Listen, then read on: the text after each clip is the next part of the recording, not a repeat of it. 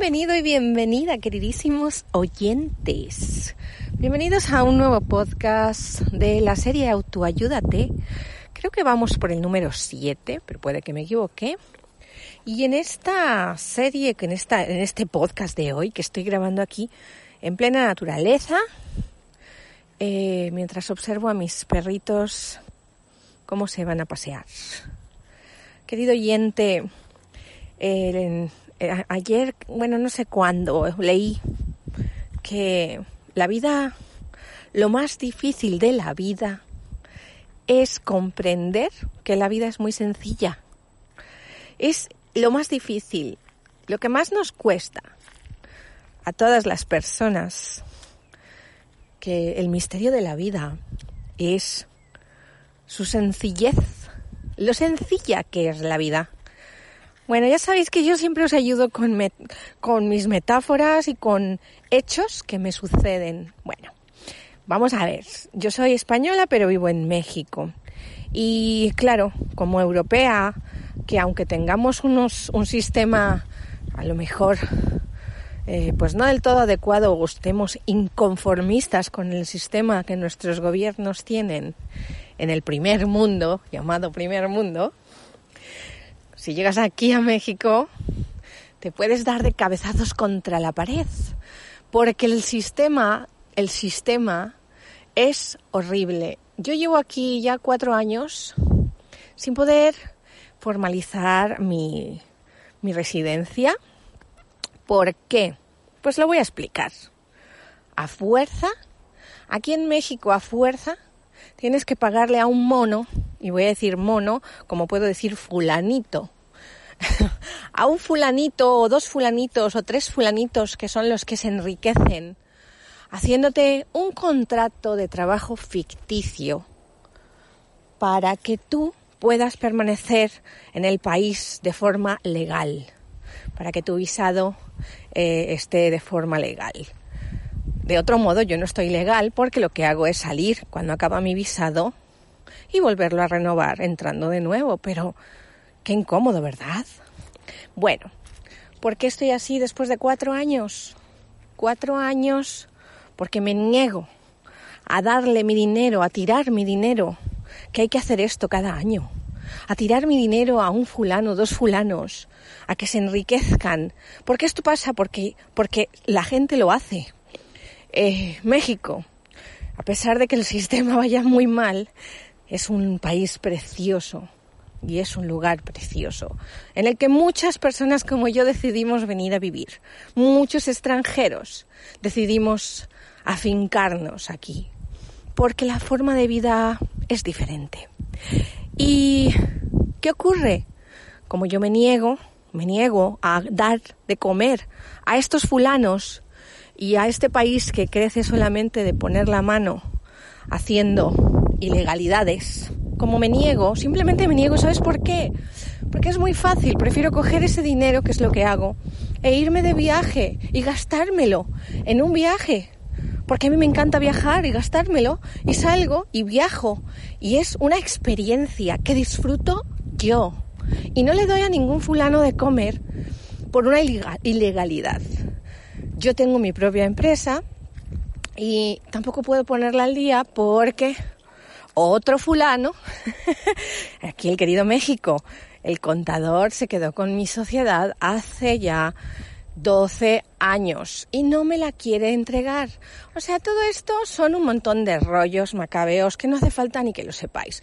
¿Por qué os cuento esto? Porque ayer, después de intentar pedir cita en Hacienda, que llevo esperando la cita desde hace ocho meses y que no ha sido posible, y el contable me dice que es que otro fulano ha hackeado el sistema gubernamental para las citas de Hacienda porque están cobrándolas.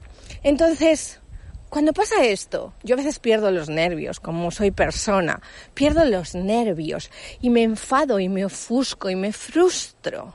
Pero, querido oyente, a ver, es lo que estoy diciendo.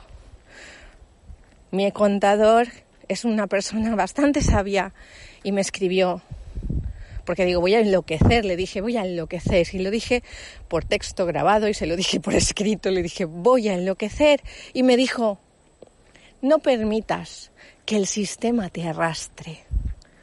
Qué bonito, qué bonita lección. Pues viene justo con esto de que estoy hablando hoy, ¿no? Qué difícil es de, de darnos cuenta que la vida es más sencilla de lo que pensamos.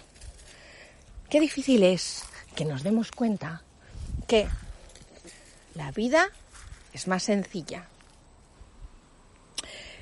Es tan difícil, pero esa frase, esa frase amiga, esa frase adecuada del contador, del contable, que me dice, no dejes o no permitas que el sistema te arrastre, es cierta. Mira, si llevo cuatro años así, pues ojalá pueda estar así otros cuatro más. ¿Qué más da?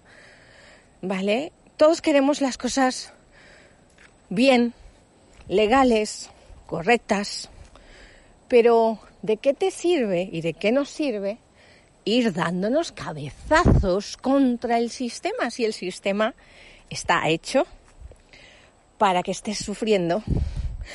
Deja el sistema. Salte del sistema, es un poco no lo que yo he hecho, o sea, me he venido a vivir aquí, me vine a vivir aquí para salirme del sistema español en su día, para salirme de sus pautas y de unas normas en las que no creía y no confiaba. Vivo en la jungla, vivo en medio de la jungla, tengo casa propia, tengo agua de un pozo, tengo luz solar, estoy fuera del sistema, a veces necesito a sentarme y recapacitar y, y entonces darme cuenta de que yo estoy fuera del sistema, no debo de permitir que nada me afecte, que nada estropee mi vida o que nada me entristezca, me frustre o, o, me, o me vuelva loca, ¿no? Y más cuando el propio país pues está así como está. De patas para arriba. Vamos a ver, lo que quiero decir, queridos oyentes, es muy simple. La vida es más sencilla. No se puede hoy, no se puede hoy. Sin embargo, hay que seguir, hay que seguir dando, intentando o tratando de dar esos pasos, ¿no? Fíjate la palabra tratar. Hay que seguir dando los pasos que hay que dar. Quiero decir, mañana me voy otra vez y voy a tratar de que me den cita. O sea, voy a personarme en Hacienda y voy a insistir a que me den cita personalmente, aunque dicen que no, que es solo por internet, a pesar de que tengan el sistema hackeado. Pero bueno, mañana lo haré de nuevo.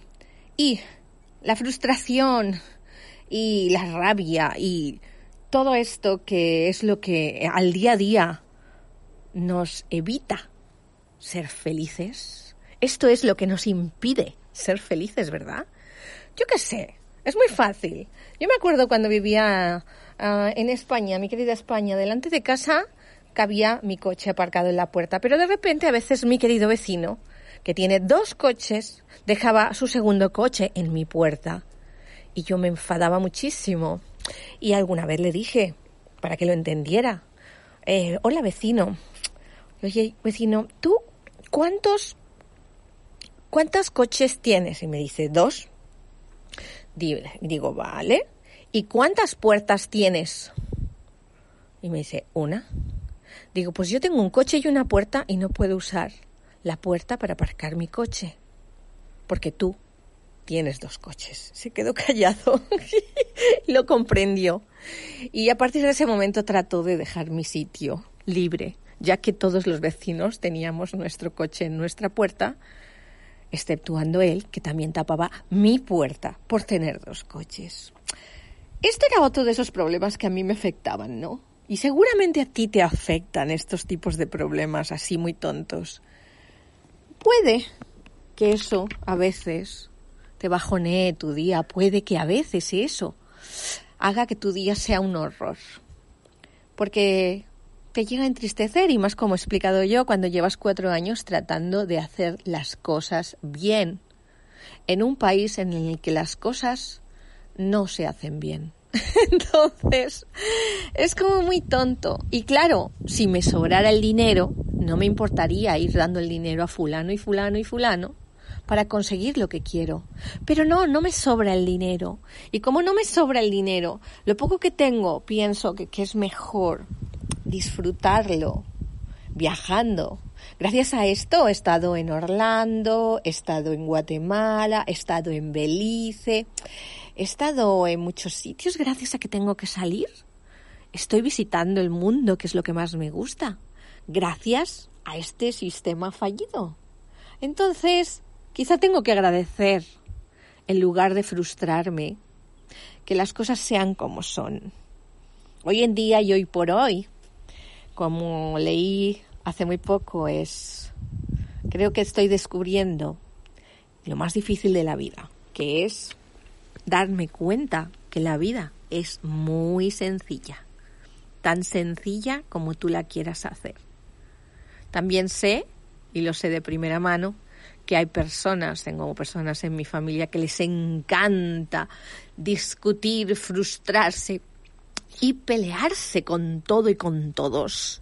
Tengo un hermano que le encanta, un hermano y no solo un hermano, un hermano y un primo que les encanta meterse en Facebook y ponerse a pelear con todo el que se ponga delante o con todo el que te lo permita.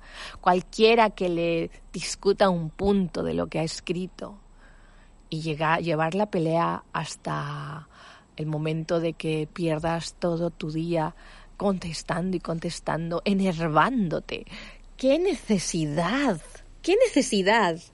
Eh, hay personas así en el mundo, sí. ¿Y sabéis lo que les pasa a este tipo de personas? Pues que les entra una úlcera de estómago o que, eh, o que satura sus, sus, sus venas hasta el punto de llegar a un colesterol súper alto y tener problemas de corazón. Cosas así, ya os lo digo siempre.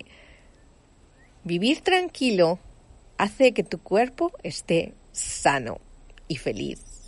Y hace que tu día y que tu vida sea mucho más sencilla de lo que quieras pensar. Porque la vida es muy sencilla. En la vida tenemos unas necesidades que cubrir importantísimas, que son el techo, la casa donde dormir, el qué comer y la manera de conseguir el dinero para comer, ¿verdad? Esas son las, las, las básicas, que fíjate que hay mucha gente, hay gente que no las tiene, esas necesidades básicas cubiertas. Hay gente que no las tiene y aún así es mucho más feliz que el que lo tiene todo. Pensarlo bien, ¿cuáles son tus necesidades más obvias, más primarias? Y si las tienes cubiertas, ¿por qué o para qué, para qué te estás quejando? ¿Para qué? ¿Para qué sirve tu queja? ¿Para qué? ¿Qué te hace? ¿Te hace más especial? Acordaros que me encanta siempre venir a este punto, el victimismo. Es una cosa que me encanta. Me he dado cuenta que muchas veces nuestras quejas y nuestras preocupaciones, todas vienen a lo mismo, que es como una llamada de atención. Una llamada de atención a ser víctimas. Mira, víctimas hay muchísimas en el mundo, pero víctimas de verdad, víctimas reales, víctimas de accidentes, víctimas de atracos, de asesinatos. Hay de verdad. Si tú no estás en ese punto, no eres una víctima. Y ser víctima no te ayuda en nada, no te ayuda en nada.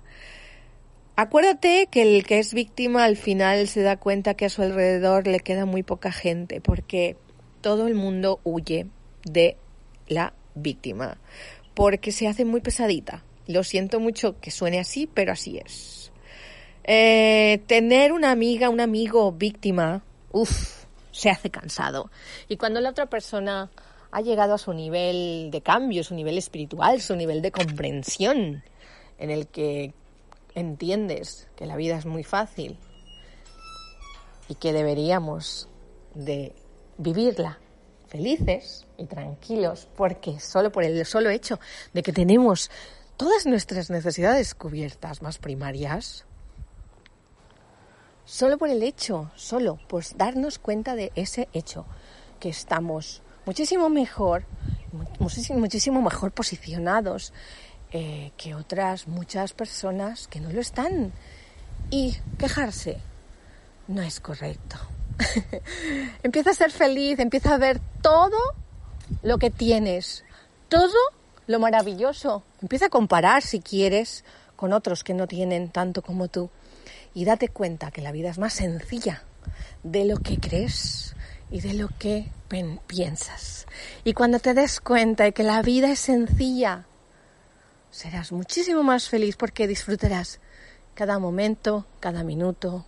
Lo vas a disfrutar así como trato de disfrutarlo yo. Y esas somos las personas que vamos por la calle sonriendo y sonreímos a la gente y contestamos alegremente y con una muy buena vibración. Y somos las personas a las cuales todo el mundo quiere estar junto a nosotros. Y no es por decirlo así, queda casi como muy modesta, baja, que subo yo.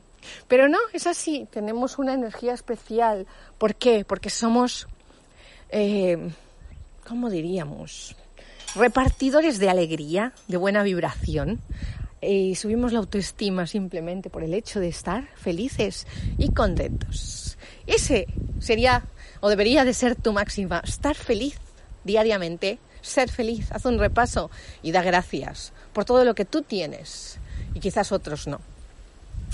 Y esto es un poco hoy, o sea que fíjate, cuando te des cuenta de la maravillosa uh, y gran lección de la vida que es, y bien difícil, porque es bien difícil, el darse cuenta que la vida es sencilla. Esta es la difícil lección, darse cuenta que la vida es más fácil o más sencilla de lo que pensamos. Querido oyente y querida, querida y querido oyente, me encantaría, me encantaría que escuches este podcast y hagas cambios en tu vida. Recuerda ser inmensamente feliz y nos vemos muy pronto. Y gracias, por supuesto, por estar escuchándome.